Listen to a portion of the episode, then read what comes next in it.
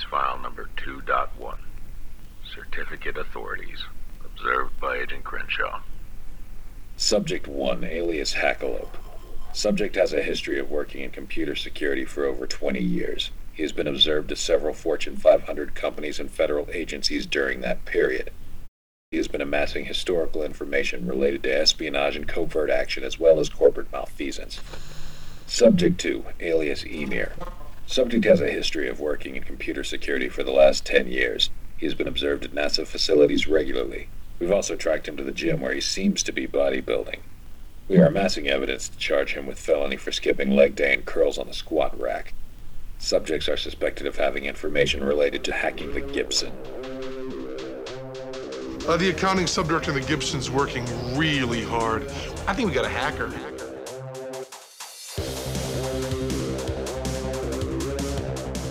So, Ymir, remember how we were talking about SSL a while ago? Uh, yeah, yeah, I do. Well, today we're going to talk about certificate authorities, without which we wouldn't have HTTPS. Awesome. I can point most of my coworkers to this uh, podcast because none of them know anything about this. Well, we'll see if they survive. um, anyway, so for the audience at home who haven't been through the the basics of cryptography or only vaguely remember it because they studied for that CISSP a while ago, um, let's go over uh, the, the the very basics of crypto. Um, there are hashes. Hashes are irreversible, unlike raincoats. You take a piece of plain text and you run them through a hash algorithm, and it will result in a fixed length string that will always be the same. So if you take the same plain text, you get the same hash every time. There's some complexities on how you increase the randomness and durability of these things, things like salting and whatnot. We're not going to talk about that. Just understand a hash is a value that can be validated um, and can't be reversed. You're making me hungry. Talking about hashes and putting salt on them. Corned beef. Uh, symmetric encryption is what everybody thinks of when they think of encryption. You have a key, you encrypt a thing. To decrypt it, you need the same key. Asymmetric encryption has two tricks.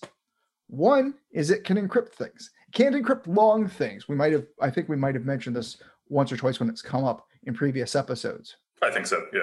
Yeah, where it can't encrypt a string longer than the key length. So typically, to encrypt things, you take a symmetric key that you generate out of nothingness, random, pseudo random number generator, and uh, you encrypt that so that the person with the private key can decrypt it. So public key to encrypt, private key to decrypt. And then there's signatures. A signature will take a private key to sign and a public key to verify. And usually you take a block of text, you get a checksum, hash that checksum, and then create a signature with it with your private key so everybody knows that you verified that this that you say this is what it says it is. And if anybody changes a single character in that file, theoretically, it will change the the uh, the signature and no longer validate. Mhm. All right. So, how do we take the four Tinker toys that are cryptography and create a certificate authority so we can have a public key infrastructure. Well, all a certificate is, is a public key, some metadata that is signed by somebody, which is why I'm sure you've set up like a, what, what I like to call a bench CA, where you self sign something on a Linux command line and then you issue a certificate from that Yeah, yeah. typical hey i want to set up my own internal network where i don't get the stupid ssl alerts for all of my management consoles so i generate a certificate signing request sign it myself Yeah, it turns out it's bad practice to make all your users click ignore on all of the uh, SSL uh, cert errors. Because then when they're on the real world, they're just like, yeah, whatever, I don't care. yeah but that makes it so much harder to man in the middle them when you want to exactly. So when you create a certificate signing request, you're generating your your your public and your private key, and you know how it asks you for your your location and your canonical name and all that stuff. Yep. Well, it's wrapping that that metadata along with your public key, and that's what you're given to the certificate authority. The certificate authority adds some metadata to that and then signs it. And a certificate authority certificate is a self-signed certificate. Hmm. Always and everywhere. That's just the way it works. That's how you know it's a root. Uh, you'll probably get into like, are you going to get into uh, the different parts, like you know, the common name, uh, subject alt names, and stuff like that? I wasn't going to really get deep into that because I'm talking about the Okay. authorities right now, but uh, let's talk a little bit about that right now. You will see the user principal name is usually ha- uh, has a canonical name. Anybody's familiar with LDAP, that'll look really familiar. There's reason for that. LDAP looks up to X500 directories. That's what it was originally built for. Certificates are in an X509 format. That's not a coincidence certificates were built to integrate with an X509 directory. That's how that all works, which is why the LDAP that you use, that you might use for Active Directory or another Unix directory, seems to have a lot of very common elements in the names of certificates. If you've ever looked at like the raw display of that. Yeah. In terms of HTTPS and all that, the subject name is what is validated. It takes the subject name and it says, what host name do you think you're going to? are they the same and then they validate the rest of the certificate Mhm. there's some other stuff um, a, lo- a lot of this came in the third version of of, uh, of x509 the x509 v3 section which allows you for subject alternative names which you mentioned uh, which are other names that you can put under there Yeah. I was going to say, I don't know if you've, you've run into this, but just maybe like six months ago when I was doing a SIR, um, one of Google's uh, most recent updates now has made it so even if your subject name matches the host name you're going to, if you do not have a subject alt name that also matches that, it will flag it as invalid. i don't think i'd run into that Yeah. that's potentially very annoying It was because I had to redo all the certs for everything that I had just done because I didn't know that one little thing there. Yeah. So And it's important to note those are the subject name and the subject alternative names are different fields and are actually in different parts of the certificate body because Mhm. all the subject alternative name stuff was an add-on later in the version 3 header. Um, lots of fun there. And well, I guess we'll get a little bit this out, out of the way right now. Certificates are encoded in an encoding format called ASN1, which is quite annoying and pretty old. It's actually uh, related to, I think, uh, the some of the old plain old phone system stuff. It makes it so that certificates don't have any weird characters that can't be transmitted over like HTTP and whatnot. Hmm. But it's actually really tricky, and part of the reason why OpenSSL was required. Um, open the OpenSSL library. One of the first things, most important things it did was give us a library where where we could read ASN one um, that actually ends up being important to one of one of the uh, one of the stories we're going to talk a little bit about. But that makes working with certificates difficult unless you've got something to decode them. Mhm. Microsoft kind of makes that transparent if you have something in their certificate or if it recognizes it as a certificate format. You can right click on it and see the whole certificate, all the elements. There's a pretty easy OpenSSL command to read that. I think it's a OpenSSL uh, space X509 space in and your certificate in and then dash out. yeah. There's some ways to tweak that, but that's and it works on DERF uh, encoding, but not PEM encoding, or maybe it's the other way around. I've, but like there, Google it. it uh, there's there's a lot of really good cheat sheets on that, but if you need to know in your Linux command line. and I'll again, you, you might get to this, um, but like when I first started with certificates, um, I learned very quickly that uh, PEM encoding is very welcome on the Linux side as opposed to DER, whereas on the Windows side, DER is like the main all be all. So it's always fun because I my my CAA is a Windows server, Mhm. so it writes everything in DER, and then I have to basically convert it to PEM before I throw it on any of my Linux stuff. I've had to convert so many times in so many different ways. I'm I may have noticed that at one point, but it, it's totally absent in my. It, and again, I uh, don't have to do all that much system administration anymore. So, by all of this, the most important thing in a certificate authority, well, there's two important chunks, but the most important chunk, the part where you you're pretty much stuck without, is the private key. Right? Mhm, Yeah. Well, for any certificate authority of any size, more than what we just call the bench certificate authority, you want a way of keeping that private key secure. You can do that on your Linux system by encrypting the keys. But if you're doing a certificate authority of any reasonable size, anything that you that would be used for browser validation stuff, Mhm. you're going to use what's called a high security module or sometimes a hardware security module, an HSM. Hmm, okay. So it generates the public private key pair using voodoo of the actual conjugate P and Q values to actually get the private and public key. It gives the public key out, and every time it gets a signing request from the certificate authority, it does the signing. The private key never leaves the hardware security module Hmm, okay. so it's never exposed. There are elements of a hardware security module that or, or a high security module that that make that make it so that you can't tamper with it to read it off of the out of memory. You can't bypass the security measures. They are built to be tamper destructive. Mhm. if somebody messes with them they will break rather than reveal. And there's some other elements of them like logging whenever they make a signing uh, operation. And then the other side of the certificate authority is maintaining the directory and essentially the database of certificates. Mhm. Now, there's no crypto in there. That's the directory and all of the standards for how the certificate is issued and stuff, the LDAP policy and whatnot, which we're not going to get into at all because I don't have hours and a, or a whiteboard. Yeah, it's it's a it's a big rabbit hole, yeah, uh, especially when you're creating your own policies and AD for certain certs and whatnot. I worked at a certificate authority for a while, which is why I know some of this. And I was a systems guy, and I thought I understood this stuff reasonably well until I got to the folks that really understand this stuff. And I'm like, wow. yeah, half the time, like when I'm creating like policies for my web certs or my smart card certs or whatever, it's a lot of me looking at Google and like, what should I do? Oh, check off some of these boxes. Uh, yeah, sure, okay. Yeah. so now that you've got your certificate and you use your certificate for like an HTTPS thing, validation happens by creating the entire chain of signatures. So the, certi- the certificate authority from the issuer needs to be in your trust store. In the case of your bench, in order to make sure people don't have to hit, hit those those those boxes, what did you have to do? I put my uh, CA on literally everything. Exactly.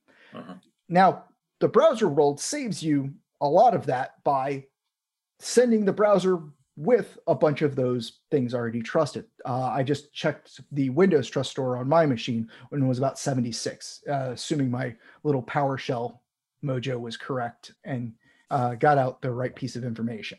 Yeah, the the only caveat to that is Firefox. Well, other, than everything being um, coming with its its own like uh, you know group of like, hey, I trust all these CAs. But like, unless unless Firefox has changed recently, like Google Chrome and IE will look at your your system Yeah. and trust any CAs that your system trusts. Whereas Firefox is like, go to hell. Yeah, that is exactly right. And other things that I've run into problems with are languages. If you um, or if you're using Java or Python, they tend to have their own certificate of their their own certificate stores, and you have to manage that. Oh, I yeah, I don't I don't want to. Man, it's giving me PTSD flashbacks of having to deal with like Java applications and their keytool and like how to store it. And I'm just like, it didn't user share CA certs on my system. Just for the love of God, read it from there. Why do you need to make it so hard? I had an embedded appliance at one point that was basically just Linux running in a restricted way, Mhm. and the site I was at was uh, uh, had um, outbound SSL decryption, which meant that it had to accept the root from the from the uh, HTTPS decryption mechanism. Mhm. And I had fixed all of the internal CAs in the thing, but the program they were using to fetch things as a data source, yeah, didn't check those trust stores. So I actually put in a bug report and it's like, hey, this tool doesn't check their your your certificate store at this location. Maybe fix that. right. Um, uh, and we're not going to get too. And I'm not. I don't have a section in here on on how to troubleshoot uh, HTTPS. Maybe maybe I'll if we ever start up a YouTube channel, maybe I'll do some stuff with that. yeah, it, can- it can get pretty funky, and you're sitting there like just basically restarting Apache over and over again. You're like, Yeah. what the hell? Well, yeah, and uh, and it would be very difficult to go through some of this stuff, uh, some of the pieces of this without visual aids. Yeah, yeah, exactly. So, if you've got that validation mechanism where you've sent the system a, cer- a certificate, it says, okay, I trust your signer or can create a chain to the trust of your signer. Well, now that's valid forever. What happens if I know that that key has been compromised? Go on Reddit and start posting wildly everywhere. I should try that sometime because I can't say for sure it doesn't work. But the regular way to deal with this is revocation lists. Um, so there is, in the simplest case, which is a certificate, a, a file that is a certificate revocation list. It'll have a list of all of the certificates that are revoked by their serial number, and then it'll be signed by the certificate authority. Mhm. Again, we talk about how the X500 database integration turns out built into the certificate revocation system is also a way of doing revocation through LDAP, just like all of the rest of the directory stuff. right. And then the third one, the recent, at least relatively recent addition, this has been around for more than a decade, is uh, Online Certificate Status Protocol, OCSP. Um, and what it will do is you make a web request, a request over HTTP for a serial number, and it will send back a response of its status signed by the certificate authority. Or uh, now the, the caveat to the revocation signing is nowadays you can actually designate another public private key pair for revocation, which makes architecting your certificate authority a little bit easier because you can separate the issuing side from the revocation side because people need to access the revocation side. Right. Anyway, so the very basics of certificate authorities. There's a lot of standards by which you have to be audited and build all of your stuff to, to various security standards. Uh, and every trust store, every browser-based trust store, Windows and everything has their standards that they regularly audit everybody on the other side. But it's usually about compliance and basic architecture. They don't look through every issuance or say for sure, hey, you've never been hacked kind of stuff. This is important. So, one of the first things that people noticed was that VeriSign's root certificate issued in 1996 was signed with an MD2 hash. MD2. Damn. Yeah, that's still in operation, best I can tell. I know that I'd heard reports about it, but I found an article in 2018 that said it's still in operation, and I hadn't heard that anybody went through any major issues to revoke that. Really? Yeah.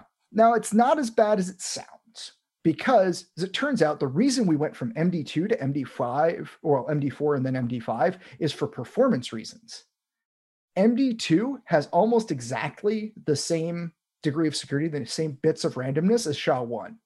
Hmm. Okay. I did not know that. I didn't either. I was actually quite surprised to find that out. Yeah. Huh. Interesting. but that's about two to the 63rd ish uh, bits of randomness, which is Hmm. reports differ, but probably dancing right on the edge on what kind of collisions are possible right now. Right. Now, for something like this, that's still a difficulty because just because you can engineer a collision doesn't mean that you can engineer a collision with a that is part of a public-private key pair that you control. hmm So, in order for you to make a, for, a fraudulent root certificate, you would need to make one where the sig where the signature matches and uses a different public key for validation. Mm. That we haven't ma- I don't think anybody's managed to come anywhere close to doing, but that's what it would Yet.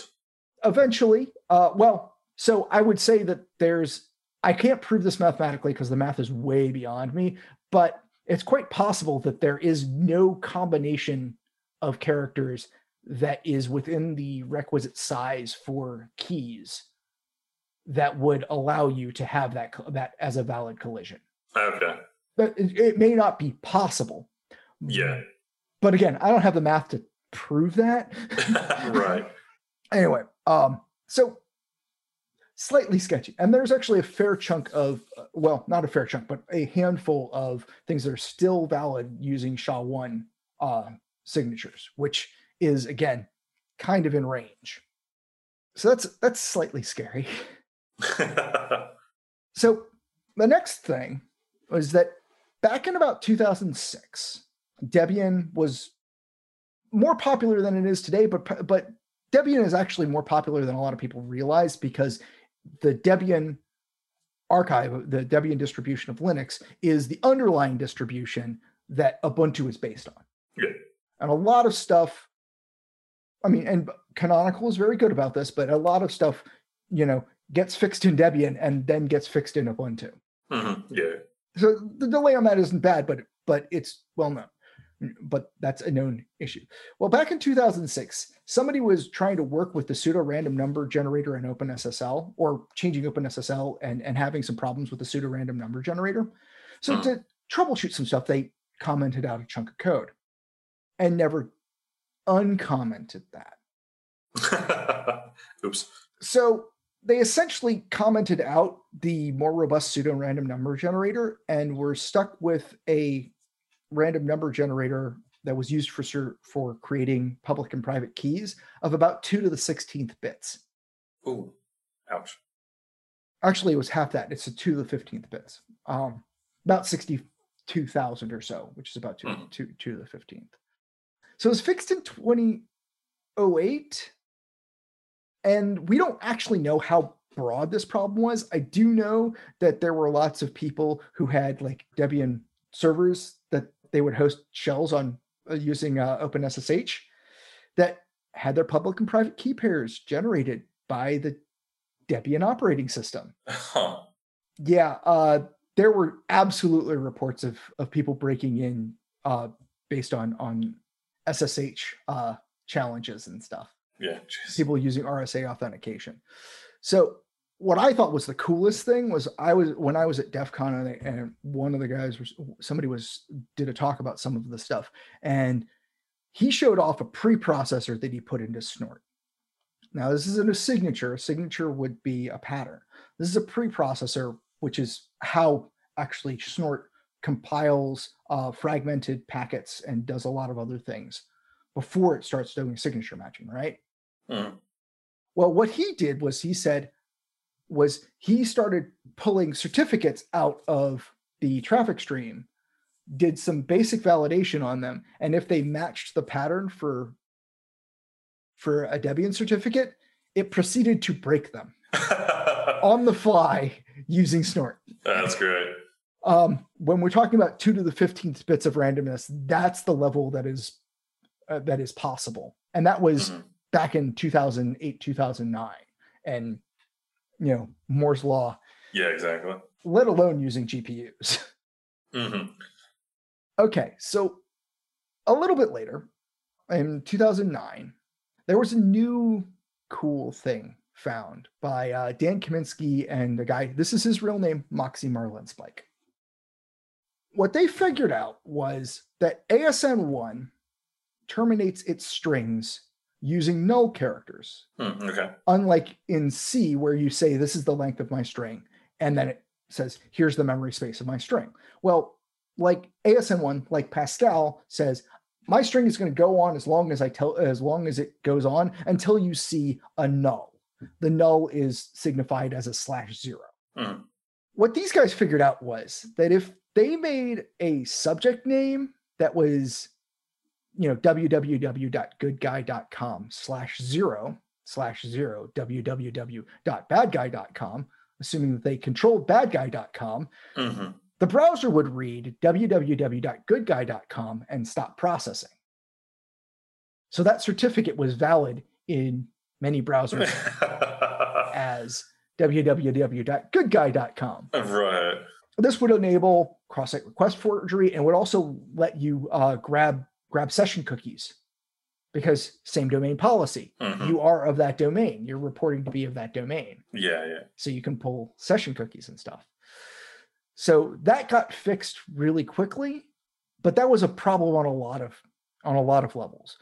There was no validation coming in on the browser side. There was no validation on the issuing side. This is definitely past the point where people were, were able to issue certificates from a web interface. Hmm and the web interfaces for at least some certificate authorities i never saw any reports on if any certificate authorities didn't allow this to allow for characters that aren't allowed domain names namely the slash Mm, okay.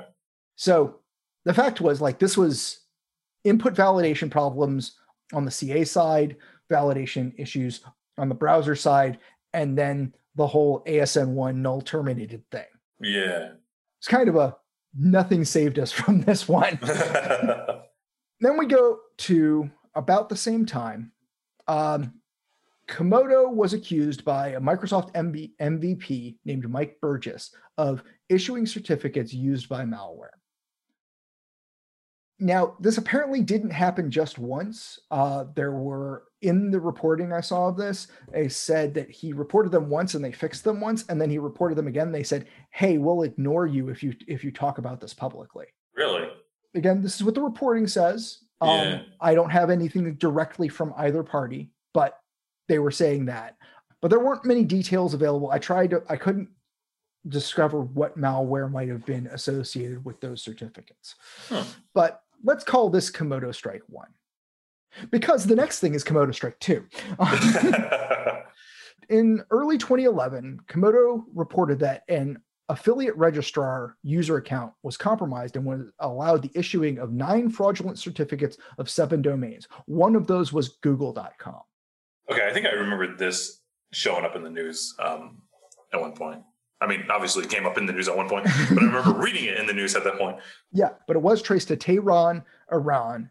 It Is believed that this was an off that this was obfuscation, um, and potentially another state actor was using Iran. And at that point in time, and for a few years prior, there were suspicions that essentially Iran was allowing other state actors to use hosts within their network to initiate cyber attacks.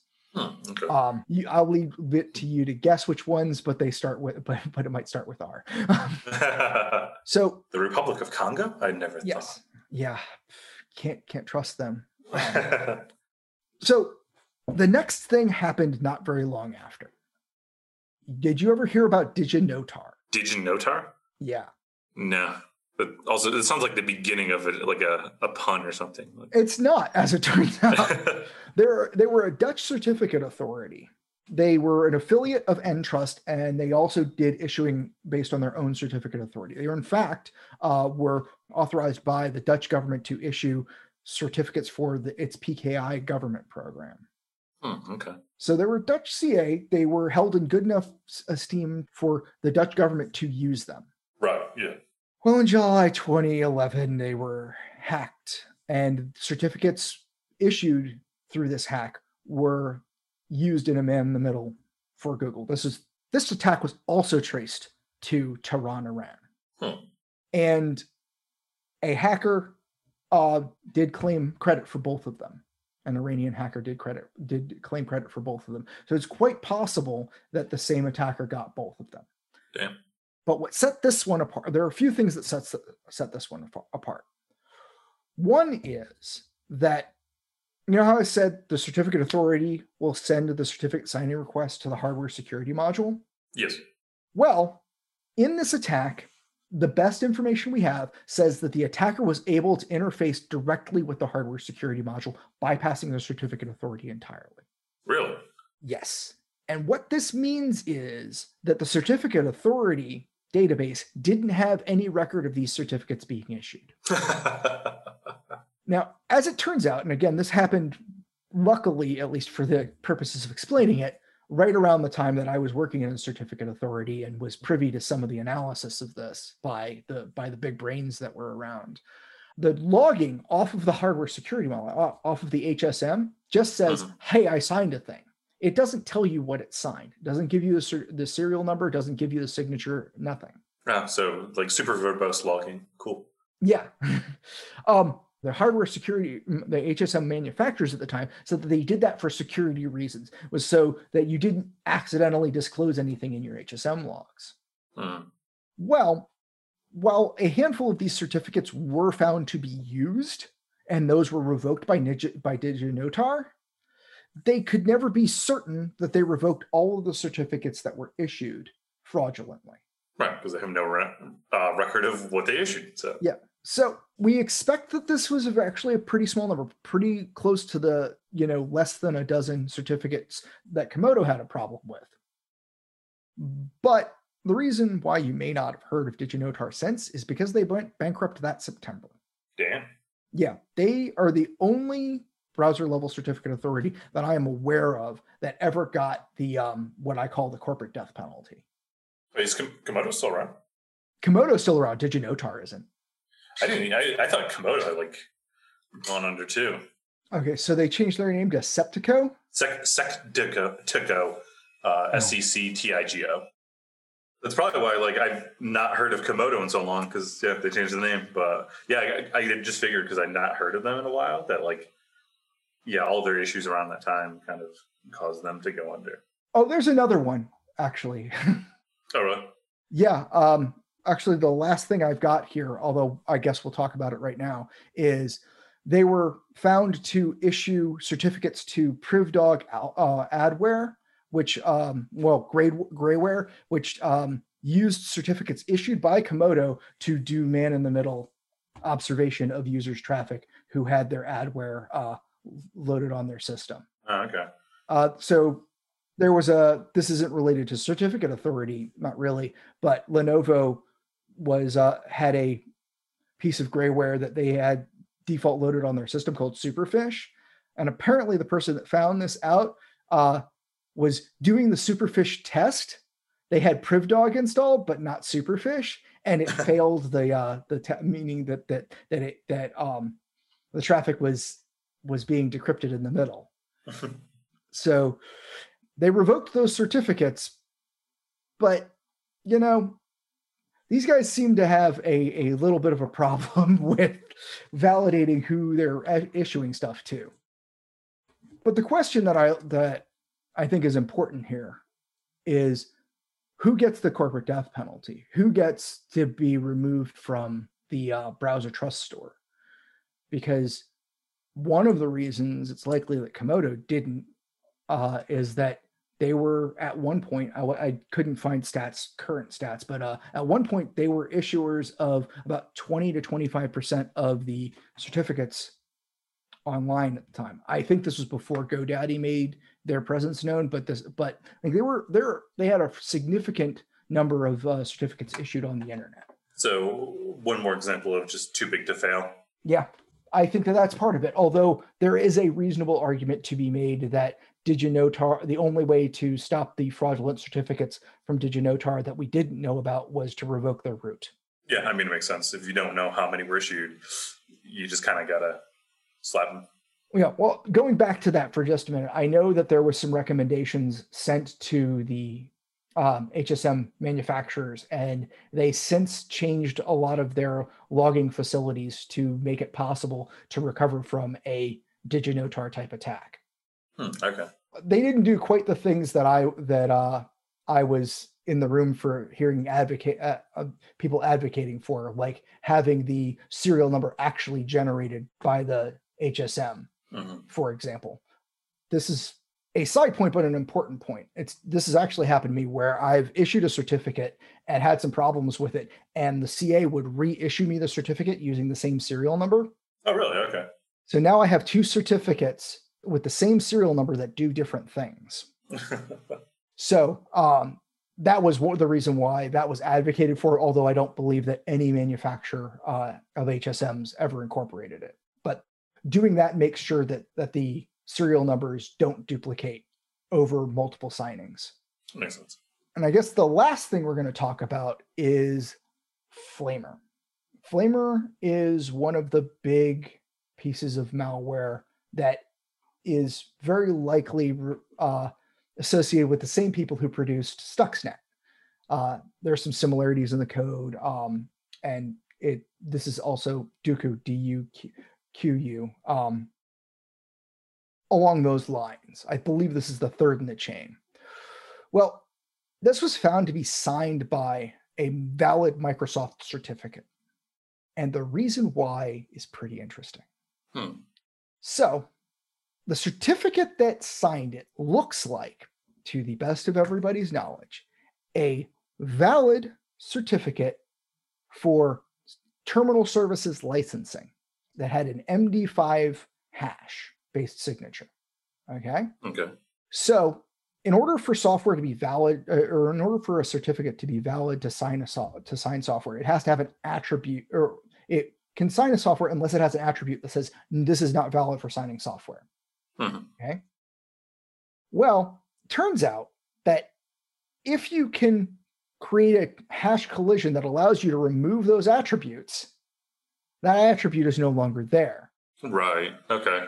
And if after the most important parts of the certificate, what's after that, the metadata that's after that is p soup, it doesn't matter because the public key comes first, then the most important stuff of the metadata, and then the extension stuff. hmm So what we believe happened is that the attacker got a valid terminal services license certificate, then grabbed a supercomputer and engineered an MD5 hash collision using the same public key Right. that they already had because they issued it themselves. They, they, they created the signing request themselves. Yeah. And now that certificate is valid for signing and then signed their malware with that. Now, the thing is, that wouldn't have even been possible if Microsoft had organized their CAs a little bit differently. As it was, they had one big certificate authority structure, which was all of their code signing stuff was part of the same CA trust system, network of trust, as the license issuing certificate authority for terminal services. Right. So because they all went to the same root, they all validated. So we don't know who did it, but whoever did it had enough supercomputing power to come up with an MD5 collision and the time and uh, ability to research all of this. And I'm not going to theorize as to who that could have possibly been. But uh, definitely not just uh, Joe Schmo down the down the street. Feel like they'd see the smoke coming from his uh, his house with all the supercomputer going on. Yeah. And there's been a lot of dispute about like there's some communal certificate authority mechanisms out there. Um and some dispute on how much we should trust the certificate authorities. And I think I've given at least a few reasons why we should be wary of the trust level. hmm But I think an important point to be made there is some of the things that we have some problems with is about what a certificate authority is assuring us about. Because in pretty much all of these cases, whether it's the communal ones or this or uh, the commercial ones, what they're saying is the person that has this certificate owns the domain that the certificate is to, even under the best of cases hmm they're not making any assertions as to the quality or maliciousness of that of the things in that domain or that server specifically or that that host specifically Yeah. and it's easy to conflate the validation with the confidence in in good action but the fact is that none of these systems really validate good action all they're saying is the person you think you're communicating with is the person you're communicating with Yeah, exactly. Like you know, malware.com can have a valid cert. Like you know, they can go out and purchase it. it yeah, it, it tells you nothing. Like you go to that website and you're like, oh well, they got a valid cert. They must be legitimate. What's all this crap coming down on my computer right now? anybody pretty much can register a domain name and can um, get an, a cert for a domain that they own. And I think we've all seen several instances where a close enough domain with some malicious intent does watering hole stuff. Uh, you know, Google with an extra O or whatever. Yeah, exactly. And like you know, like the community driven ones, like Let's Encrypt is a really big one. And I know like Mhm. we've actually used that on some missions at NASA. Um, some of like the outward facing.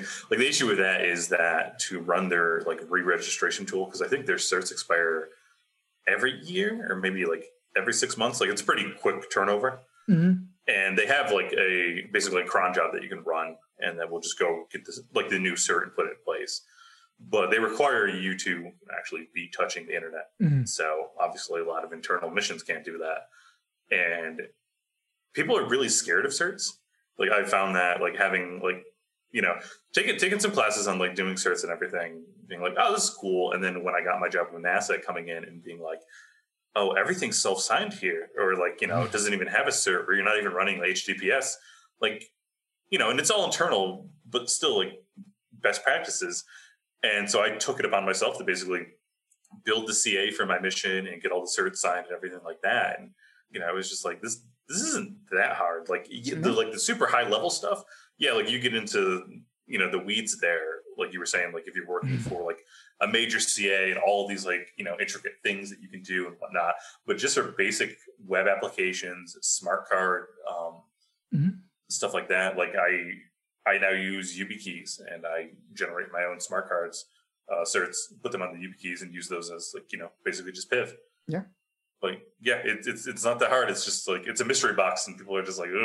Yeah, well, a lot of people hear crypto and anything related to cryptography and they're just afraid of it. But you can break it down to a point where it's definitely swallowable. I'm, I mean, Mhm. I've actually been pretty impressed by what you've managed to do over over at NASA when we've talked about it.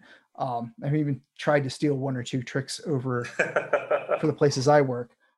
I've always been impressed by by how easily you got some of that stuff running, especially the uh, the SSH authentication with the smart cards and whatnot. Yeah, yeah. We actually had a meeting uh, about tying it into like you know, the main NASA um, authority, like you know, for using our NASA badges and everything. And I was just kind of like, yeah, like I did this with YubiKeys like three or four years ago. Like it's not, it's not that bad. So there there's the basics of uh of certificate authorities. I hope that uh, that helps a- few people and pi- probably puts a little bit of fear into the fallibility of it into a few others. We never used the term web of trust. So, uh, web of trust. Yeah, I was about to say somebody lost bingo. Recording notes can be found at www.hackingthegibson.online. Follow Hack the Gibson on Twitter to get notified of new recordings. Support the continued observation of Hacking the Gibson on Patreon.